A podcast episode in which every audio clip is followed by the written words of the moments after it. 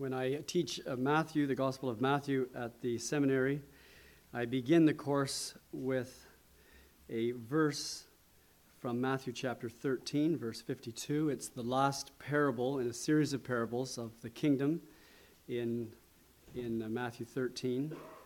And uh, verse uh, 52 says, Therefore, every teacher of the law who has been instructed about the kingdom of heaven is like the owner of a house who brings out of his storeroom new treasures as well as old. And I think in a very uh, wonderful and profound way, uh, Jesus is speaking about uh, things that we've been discussing in the first session. Uh, the fact that when you understand the law in relationship to the kingdom of heaven, then you are able to appreciate what is there, and also as you understand the fulfillment of all that is is there you're able to uh, glory in a completely new light or in a uh, fuller light than has been previously uh, previously known. And so that I think should be our, our aim is to rejoice in both old as well as new treasures. Now in this session I want to direct your attention to Matthew chapter 9 verses 14 through 17. Matthew 9, 14 to 17.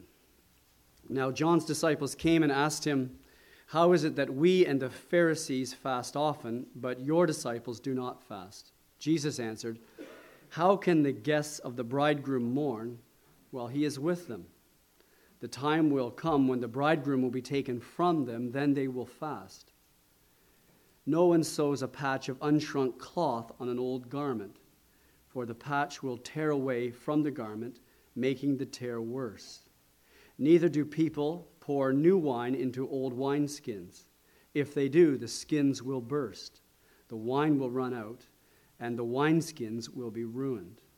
No, they pour new wine into new wineskins, and both are preserved. This uh, passage that I've just read starts out simply enough but when it is done, as you work your way from verse 14 to verse 17, you find yourself swimming in an ocean that is as wonderful as it is profound and glorious as it is liberating. We're in a part of Matthew's gospel here in chapter 9 where Matthew has ingeniously interwoven fast paced accounts of Jesus' miracles with sections like this one in which we're told important things about Jesus and his kingdom. The verse begins, or the section begins with a question. One day, while Jesus is ministering, some disciples of John the Baptist come to him and they want to know why it is that, that they, the disciples of John the Baptist, and the Pharisees fast, but Jesus' disciples do not fast. Now, we're not told what motivated their question. Uh, were they genuinely interested in knowing the answer? Were they perhaps trying to find fault with Jesus and his disciples? Maybe they were a little jealous that their own uh, master's popularity was diminishing, whereas Jesus' popularity was increasing. John doesn't seem to have been worried about this, that is, John the Baptist, but sometimes, you know, disciples can go beyond their their teachers. And the disciples can be more concerned about the, the honors of their teachers than the teachers uh, themselves. Regardless of their motivation, it's a good question, and I'm glad they asked it. And the uh, answer of Jesus is, well, is wonderful and profound indeed. Now, it's important for us to know that both the Pharisees and the disciples of John the Baptist were ascetics. That is, they they uh, were strictly self disciplined. They avoided uh, the pleasures and luxuries of life in their pursuit of spirituality. Although the disciples of John and the Pharisees were, were different at many points, uh, in this regard, they had some things in common. The Pharisees fasted often, it was an essential part of their worship of God. And they would fast in order to give themselves to the contemplation of God and uh, to prayer that God would fulfill his promises. the disciples of John shared this perspective on fasting, and so it has struck them that the disciples of Jesus do not fast. Pharisees fast, we fast. What about your disciples? Why don't your disciples fast? Well, Jesus gives a two part answer to that question. Or to put it another way, he answers the question and then he throws in a little extra. And it's the little extra that we really want to get to, but we'll work our way through his answer. Uh, he, he answers the question and then he expands the, the theological horizon. And he says things that I am sure made absolutely no sense to the disciples when, uh, when they were spoken, either his disciples, if they were listening, or the disciples of John the Baptist. But I am very certain that when the Holy Spirit and, came and when the Holy Spirit illuminated their minds, they had one of those aha experiences. You know, those wonderful times of serendipity that, that we have. Ah, the lights go on, the music is playing. I see, I see. And uh, it, I would have liked to have been there when they had this discussion, when this came up. Do you remember when he said that? Ah, we get it now. We get it now. Well, I trust that, that we'll get it as well. Well, why, why don't his disciples fast? Well, Jesus says, How can the guests of the bridegroom mourn while he is with them? It's an amazing answer. It's really an infuriating uh, answer, an offensive answer, if it were not true. The disciples, his disciples, do not fast. They cannot fast. Why? Because he's with them. He is the bridegroom. And it is inappropriate to fast in his presence. When the bridegroom is present, you don't fast, you rejoice. The bridegroom language may seem to be nothing more than a clever metaphor on the part of Jesus until we realize that there's a couple of things going on. First of all, Jesus is picking up on some of John the Baptist's own teaching. Now, remember, he's speaking to John's disciples. What Jesus is basically saying to the disciples is you need to listen more carefully to your own teacher. John chapter 3, verses 28 through 30. You yourselves can testify that I said, this is John the Baptist preaching, I am not the Christ, but I am sent ahead of him. The bride belongs to the bridegroom. The friend who attends the bridegroom waits and listens for him and is full of joy when he hears the bridegroom's voice. That joy is mine, and now it is complete. He must become greater, I must become less.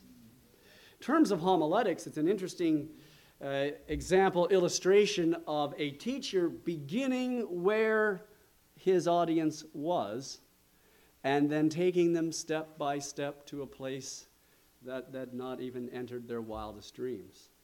So he begins by using language that referred to explicit teaching from John himself. Jesus is the bridegroom. They cannot fast in his presence. That is inappropriate. But there is more. If we start asking ourselves, well, where did this bridegroom language come from? Well, it came from John, but where did John get it from? The answer is the Old Testament scriptures. This language is part of the way that God revealed himself to the children of Israel. Isaiah 54 and verse 5 For your Maker is your husband, the Lord Almighty is his name, the Holy One of Israel is your Redeemer. He is called the God of all the earth. Or Isaiah 62, verses 4 and 5. No longer will they call you deserted, or your land called desolate, but you will be called Hephzibah. My delight is in her, and your land Beulah, married. For the Lord will take delight in you, and your land will be married. As a young man marries a maiden, so will your sons marry you. As a bridegroom rejoices over his bride, so will your God rejoice over you. And then Hosea chapter 2, verses 16 through 20. In that day declares the Lord, You will call me my husband. You will no longer call me my master.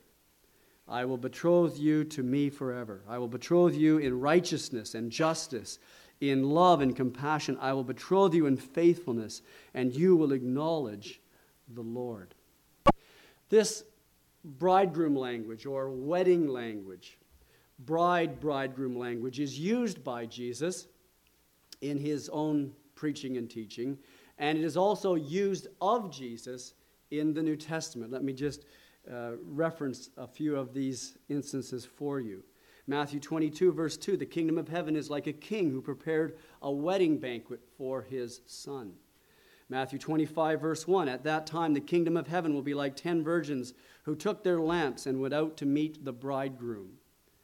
2 Corinthians chapter 11 verse 2 I am jealous for you with a godly jealousy.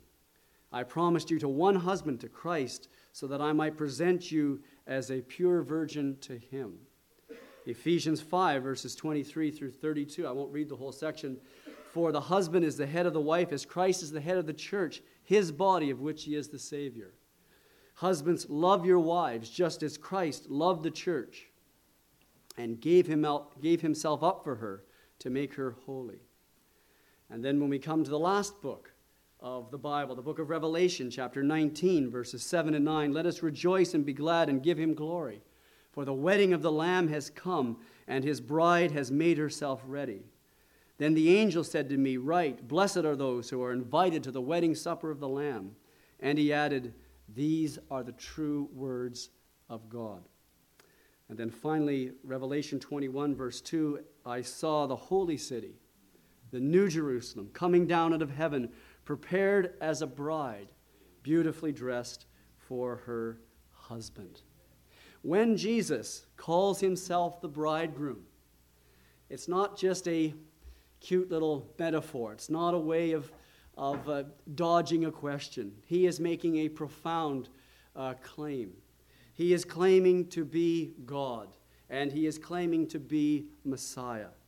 He's not just another prophet like Moses, Isaiah, Jeremiah, or Daniel. He is greater than all of these, and he's certainly not playing second fiddle uh, to some shyster like Joseph Smith or any other false prophet who has, who has come along. Uh, his disciples do not fast. They, they cannot fast because of who he is. Fasting and weeping are inappropriate at that point in time. Instead, there should be feasting, there should be celebration. This is a special time. He is a special person. The long awaited bridegroom has come. God has come to redeem his people. But as I said, I'm sure his language was beyond them at the time. He goes on to say in the kind of second part of his answer before branching out theologically. The time will come when the bridegroom will be taken from them, then they will fast. They don't fast now because I'm here, but I'm not always going to be here. I'm going to be taken from them. And when I am taken from them, my disciples will fast. Now, again, meaningless to the people at the time. One of the things I appreciate about the biblical record, the Gospels, is how, how they are so honest in, in describing the disciples and the reaction of the disciples to Jesus' teaching, and how difficult it was for them to put all of the pieces of the puzzle together. When would Jesus be taken from them? Well, we know what he means uh, he's referring to those events that, that would bring him to the cross, that would see him rising from the dead, and would eventually uh, take him to the right hand of God.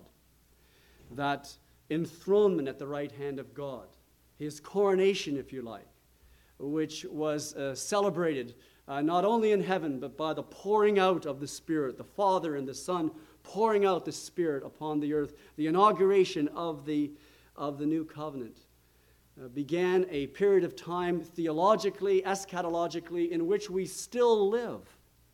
It's so important to point that out to people. We live in the last days. We've been living in the last days for some 2,000 years. Why are they the last days? They are the last days because the next great redemptive event is the return of Jesus at the end of the age. And we have a job to do until that time comes. Jesus is no longer with us in person. Now, he has very graciously poured out the Spirit upon us. The Spirit has come to live in our lives. Another paraclete, another comforter, another advocate, one like Jesus himself. The Spirit of Christ who, who ministers in us and, and through us. But these days, these gospel days, this dispensation, if you like, uh, in which we live, is a time that is marked not only by the advance of the gospel and great blessing, but it's a time that's marked by suffering and persecution. Personally, I think it's going to be that way to the end.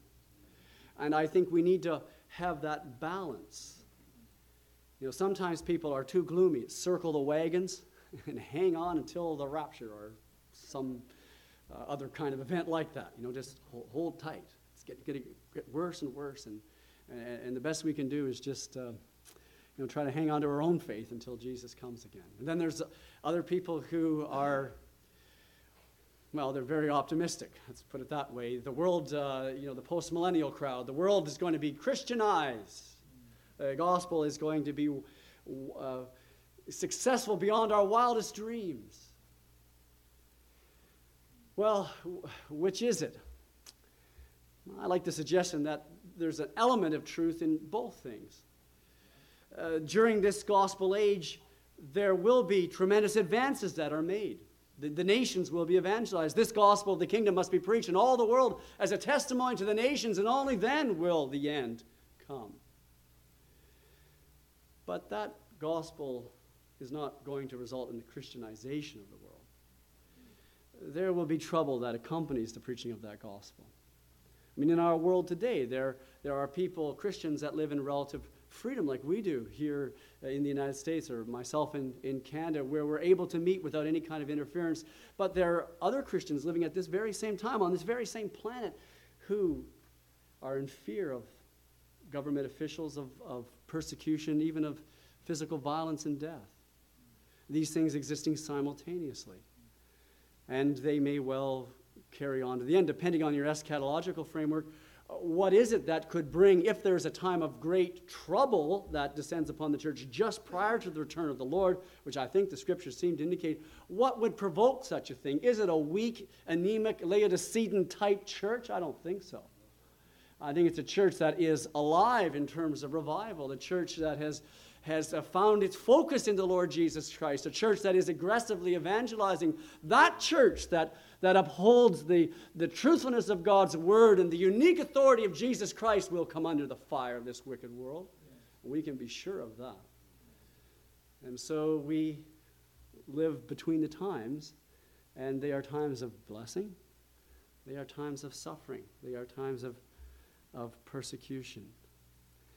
And these are the times that I believe Jesus is referring to when he says here in the first century, the time will come when the bridegroom will be taken from them. Then they will fast. Jesus has come and he has laid the foundation of his kingdom. He has guaranteed that sin will be vanquished, that death will be destroyed, that the broken law satisfied. He has returned to heaven, and now he rules until all enemies are put under his feet. We're waiting for him to return. We're waiting for the experience of all that he died to do. I mean, don't forget that. It's John Piper in his book, Future Grace. And that's an excellent book, by the way. It, it's divided into nice little small chapters. And I believe they're are the 31 chapters in there so you can kind of go through it in a month and read it in your devotions, a chapter a month. And it's quite easy to do, three or four pages a chapter. And, and he points out in that book that although salvation is described in the New Testament as being a past experience, we have been saved, a present experience, we are being saved, the predominant emphasis of the New Testament is on the fact that we shall be saved. It is future oriented. That's very important. The best is yet to come, as we like to say. And, that, that encourages me because, you know, sometimes I look at the, at the Church of Jesus Christ and I look at myself and I look at my brothers and sisters and I think, Lord, is this any way to, uh, to run an organization? I, I, know you. I know you've chosen the, the, the strange people of the world, but really, is, there, is there any hope for us on the horizon? And, and, I, and I know that um, I ought to be far more advanced in holiness than I am. I know that I've, I have enormous privileges. I know that my eyes have seen what people in ancient times longed to see. And I, in some ways, have forgotten more than so many people in the world will ever know. And yet, has my holiness kept pace with my knowledge? Oh, no. No, in fact, in some ways, the more you sort of learn, the more you realize you don't know. And the more you think you're, you're, you know what it is to walk with the Lord, the more you become disillusioned with your own progress in grace. And so, how encouraging it is to know that the best is yet to come. That Jesus, who died, that Jesus, who said, It is finished, knew what he was talking about. That wasn't just, wasn't just wishful thinking. It is finished. The foundation has been laid. And when salvation history has run its course, God's people will be redeemed and will be purified and will be made into the image of the dear Son himself. But between now and then, we struggle. It's a vale of tears. There are setbacks. And we are called upon to fast, not just refraining, I think, at times from food and, and, and drink in order that we might give ourselves the attention of God. But it wouldn't hurt us in our day to refrain from technology. Can, can I live, can you live a day without a cell phone, pager, email, computer, television. It is important. And Jesus, I think, says this is normative during these times for us to realize that it's a struggle. Our brothers and sisters are struggling. We're struggling. Uh, yes, we, we see churches established, but the pace is so slow.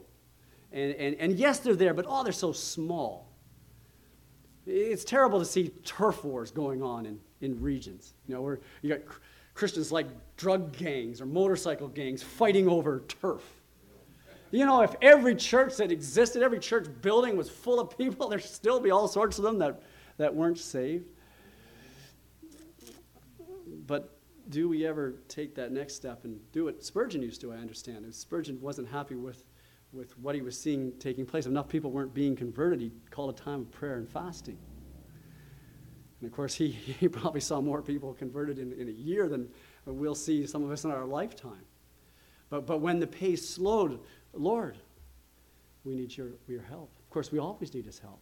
But uh, Jesus is talking about, I think we need to take that, that, that, that seriously. There are times when, when the, the, the, demands of the kingdom and the pressure that we're experiencing in our own lives personally or in the lives of our brothers and sisters require special, unique action. And we say, okay, I'm going to push this world out. In a sense, we do that every Lord's Day when we meet.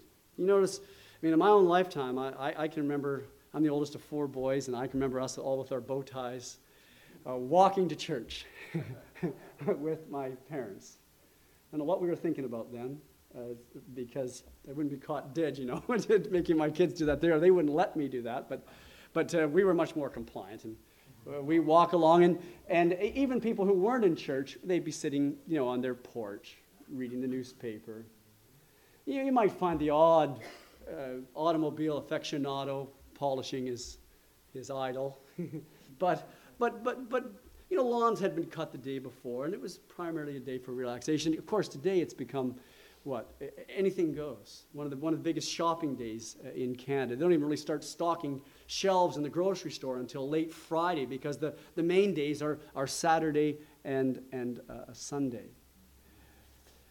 Well, this, this uh, world in which we live that has gone completely uh, secular and, and impresses upon us all the time. There's, there's, I think, a temptation for Christians to, you know, to, to get involved in that world and to become so enmeshed in it that they, they forget who they are and why they're here. And, and one thing that we do when we gather on the Lord's Day or any other time of day, any other time of the week that we gather, is we're saying, okay, I've got to create space here. I've got to create time just let this world go on. I don't care. Let's let it go on. It is important that I meet with my brothers and sisters. It's important that I pray. It's important that I hear the word of God.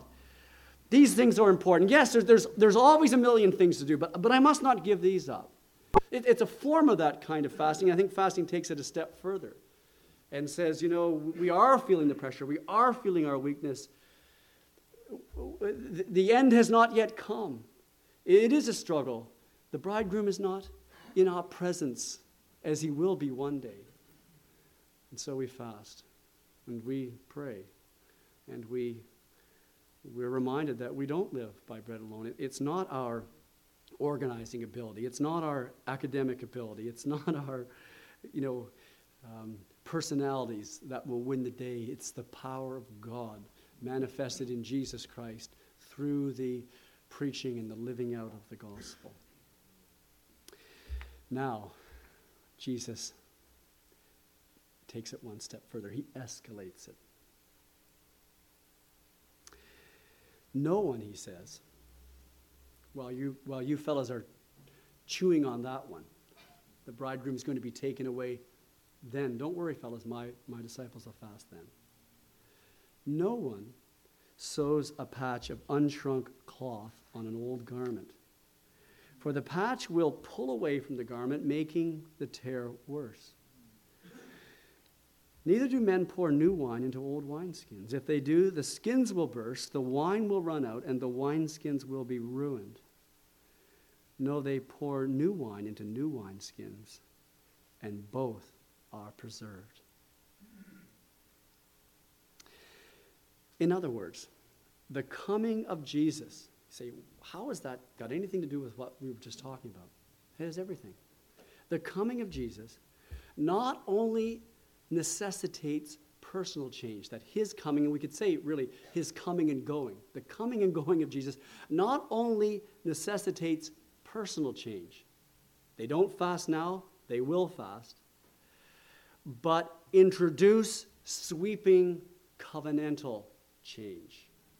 He introduces the age of fulfillment, or what is described in the scriptures as the new covenant, the new covenant era. And Jesus illustrates that by using two examples that would have been readily understood in his day unshrunk cloth, an old garment. You can't put new unshrunk cloth on an old garment because they are not compatible. If you put unshrunk cloth on an old garment that has already been shrunk, when you wash it, the new patch will shrink and it will make the tear worse, not better. Well, what does that mean? Well, I think it simply means this the old garment is the old covenant. It's the old covenant made with Israel at Mount Sinai.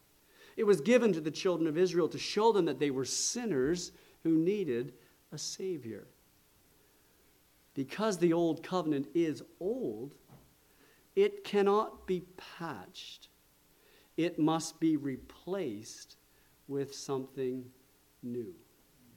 And then to drive the point home, slightly different metaphor, image, he talks about the incompatibility of new wine and old wineskins. New wine requires what? New wineskins. Old wineskins, and I know nothing about this from personal experience, I might add. Maybe some of you do, I don't. uh, old wineskins grow brittle over time. New wine gives off fermentation gases that would, if you try to put new wine in the old uh, wineskins, it would burst those wineskins. What is the new wine? The new wine is the new life of the kingdom. It's the reign of the kingdom of heaven. It's the reign of God in Jesus Christ that he has inaugurated. And he is telling us that it cannot be constrained or contained within the structures of Judaism. It needs new structures. It requires a new covenant, a new high priest, a new priesthood, a new temple a new and a more extensive outpouring of the Holy Spirit. By making these claims. By using these illustrations, Jesus is, is doing something similar to what we saw this morning. He's making an astounding claim. He's basically uh, telling us that he has come to fulfill the law and the prophets. He has come to fulfill the old covenant as it was given to Israel. The giving of a covenant was a gracious act on the part of God. That, eh, we, we, be careful that we, we, we don't want to look at the Old Testament, we don't want to look at the Old Covenant as, you know, as being you know, something that was you know, kind of all law, all duty. Uh, it was gracious. It was gracious on the part of God to, to give people a law, uh, to govern their behavior. It was gracious upon God to, to, to come to them and to show them that they were uh, sinners who needed a Redeemer. It was gracious of God to, to typify the work of that Redeemer as he does over and over again in the Old Covenant, in the Old, uh, in the Old Testament. But if God had stopped there, it would have been a curse and not a blessing. If God had stopped there, it wouldn't have done anybody any good. The law convicted of sin. It pointed to the fact that something needed to be done about sin. It even pointed to the one who would do something about sin one day. And that day came when Jesus came. And that someone that was anticipated, of course, was Jesus. And so these, these metaphors, these illustrations, uh, remind us again that Jesus is the key to understanding Scripture, and He's the key to understanding the times in which we live. We mourn and fast now because we're waiting for His return. We're not living as the children of Israel did in the Old Testament. I have the privilege, as a small Bible school, to teach not only systematic theology, but pastoral theology. And it's a wonderful combination because you're able to take the truths of systematics, and systematics is very important. It's got a sort of bum rap in these days. And, uh, and it's good to study biblical theology, but don't become so enamored with biblical theology that you forget systematics. Biblical theology is a important component, building block that prepares us to do systematics. Systematics is the application of the Word of God as a whole to life, and we need that. There's too much of academia that's purely descriptive. So it just describes what is going on, and it never gets to the point of saying, all right, so what? What does it mean? What does this mean to you? And that's our job. We're not, we're not there to describe phenomena, show how smart we are. We're there to say, okay, now what does this mean? What does this mean in my life? What does it mean in your life? What does it mean in the world around us? And the systematic theology, if it's done properly, moves us uh, in, in, uh, in that direction. Well, one of the benefits of doing systematics and pastoral theology is that in the pastoral theology course, based on what hopefully they've learned in systematics, you can say to them, listen, you're a pastor of a church, a Christian church. You need to remember that you're addressing a church of Christians, uh, people who have been born again, people who have the Spirit living within them. You're not addressing old Israel. You ought not to be, it's not, I mean, I, have heard guys get up there and they, they, they, they talk to a Christian congregation as though they're addressing old Israel. If you've got that kind of mixed multitude, you've got a lot of work to do. Now, it's, it's inevitably true that there will be people uh, in the church, you know, attending services who, who don't necessarily know the Lord. But I mean, when we're dealing, operating in a New Testament context and we're evangelizing people and they're being saved and they're being baptized and they're being brought into the church, we're dealing with, uh, with, with, with a new humanity. We're dealing with, with the Lord's people. We're dealing with uh, people in whom the reign of God has already come there ought to be an attraction for God's word, an attraction for Christ, and a desire to worship. And if those things are not there, by definition, they're not Christians. And, and it, it I think, essential uh, to, to work for the purity of the church, and then as we're dealing with uh, regenerate people, to speak to them accordingly and to appeal to them as brothers and sisters. Have you ever noticed how how ethics in the New Testament is profoundly Christological as opposed to law based. Yes, I know all about uh, this is the first commandment with a promise. Uh, Ephesians chapter 6, verse uh, 4. But I know that the predominant emphasis of the New Testament is you can't live this way. Don't you know? Don't you know you were bought with a price? Don't you know the Spirit of God lives within you? Don't you know what you're destined for? Man, you've got to put off the old. You've got to put on the new. You're being renewed in the image of the Creator. That's, that's powerful. That's powerful language. That speaks to the people of God. That's more powerful than anything you could do by reading a list of rules and regulations. You know, I know of places where they say, well, you know, I'm not so sure about that church. The law is never read there. What are you talking about? The law is never read there. Man, I think you. I think there's far more motivation to be found holding up a crucified Savior who died for the purity of his bride. And say, now, listen, everybody has this hope within them, purifies themselves as he is pure. And the people of God respond to that. They want that. They want that with all of their hearts. And it's our job to, to encourage that in them and to try to live that before them. Now, I step. I, David uh, David Morris. He has doesn't he have a wonderful way of of setting you up for what he's going to say. in a way, in a way, how do you disagree with him? You know, how do I disagree with um, uh, with Mr. Gill? uh, he says, but I'm going to dissent from him anyway. So it's uh, very, very gracious. I, I've learned a lot from watching uh, how, he, how he frames that and sets that up. I, am going to step here on maybe, uh, Canada, of course, we'd say it's on thin ice. I don't know if that makes any sense. I'm sure it doesn't. Pennsylvania, further south, I don't know if that makes any sense. But uh, I'm going to skate, as it were. We're all supposed to be hockey players, although I don't really like the game at all, but uh, I know other people do. uh, skate on thin ice. This whole matter of the, the newness of the new covenant and the pouring out of the Spirit uh, is something that I think we need to ponder uh, long and hard. Uh, it has occurred to me, as I'm sure it's occurred to you, that we don't have a we don't have legislation like the Mosaic Law in the New Covenant. Th- that is, you know, you, you go back and you read that Mosaic legislation, you go back and read the ten words in Exodus 20, and then, as Blake mentioned yesterday, you know, all that, all those supporting laws and stipulations and whatnot that God gives. And they're very detailed. He covers every area of life, got all sorts of very specific things. If this happens, this is what you do, boom, boom, boom, boom. We don't, we don't have that kind of thing, generally speaking, in the New Covenant. Have you ever wondered why? I think the answer to that is we have the Spirit. Amen. Now, I'm not trying to, uh, and please hear me, I'm not trying to set the Word and the Spirit in contradiction to one another. Never, ever do that. Of course, it's the Spirit who, who has inspired the biblical writers.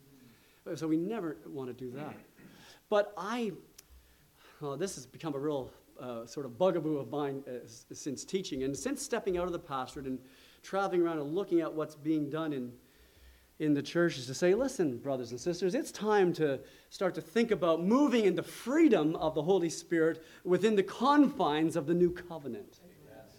Uh, that is, I think there's an ecclesiastical hyper Calvinism that needs to be given a good kick in the shins by, by, by some of us.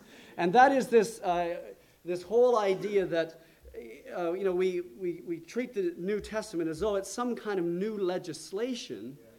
And sometimes this is, of course, phrased as the regulative principle. And I've got no problem with the regulative principle if you mean we're to be guided by Scripture. But if you try to, if you try to tell me that Scripture has laid out in detail every last thing that ought to take place in a church service, or every kind of has an answer, there's a, a sort of verse and reference for every problem that Christians will, I say, you're barking up the wrong tree. The Lord has laid out for us boundary lines, clearly defined boundary lines that we must not transgress. But there is a wonderful liberty and freedom found within the new covenant. Amen. And there is a teaching ministry of the Spirit that helps us and guides us and gives us wisdom not just you know ourselves but especially as we get together with our brothers and sisters and we, we interact and we pray together and we wrestle with the word of god and we you know we, we look at what's ahead of us and then we say okay now how are we going to how are we going to tackle this? And so what a congregation may be comfortable with in, in one setting doesn't have to be reproduced exactly in another. So tired of this cookie cutter so that you know whoever sort of rises to the top of the evangelical ladder then becomes the paradigm for how we do ministry. Haven't we learned by now that the Lord delights in variety? that, that, that He uh, gives us a creativity and that He wants us to use that for His honor and glory. One of the things that I love about Toronto, it, it recently surpassed, according to Google, if you can trust them, and I forget who I looked at on Google, but it recently surpassed Miami as the most uh, multinational city in the world. 49.6 something like that percent of the population of Toronto came from somewhere else.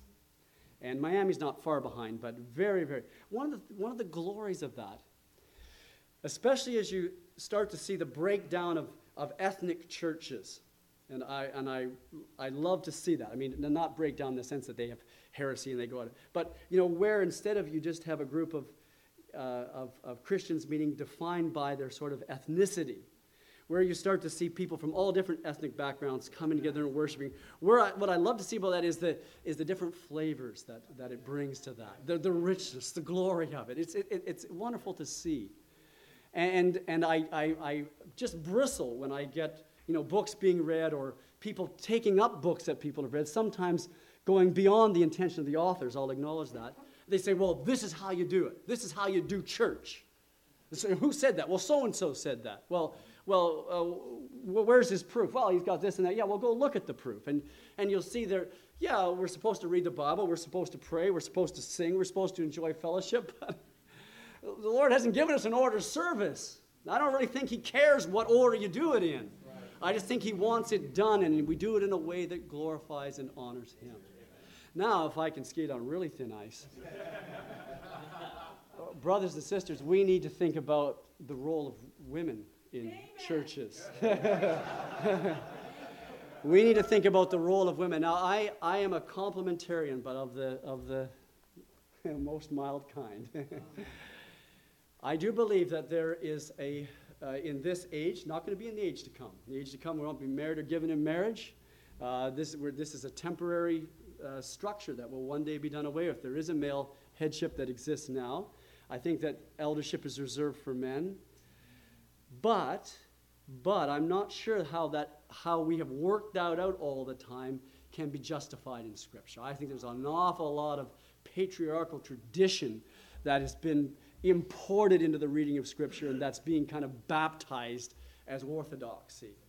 And, and the reason I say that is because you go into settings today, and you know, you can, you can, I've been in lots of churches where you got women in the congregation, sometimes more women than men, but there's just no visible sort of participation of them uh, in the service at all. And I don't know, something about that just doesn't strike me as correct. Why? Because it's a new covenant. But what happened in the new covenant? Spirit was poured out. Who was Spirit poured out on? Well, you know what Blake said yesterday, very rightly. The old covenant was tribal. Prophets, priests, kings, uh, people who worked on the tabernacle, artisans, and so forth, gifted by the Spirit to do the work. Was the Spirit involved in, in, in regeneration? Of course he was. No one has ever become a believer without the work of the Holy Spirit, even Old Covenant or New Covenant. Certainly, certainly. But one of the marks of the New Covenant is the liberal, abundant distribution of the Spirit on all of God's people, young and old, men and women. And men and women together are what? Prophets, priests, and kings. Not just men, prophets, priests, and kings. Now, that's got to be fit within the norms of Scripture. And I think you do have the role of elders reserved for uh, some men, not all men by no means, for some men. And you have, uh, I think, uh, headship still within the family, and, and, and sort of male headship and responsibilities there. But my goodness, some of the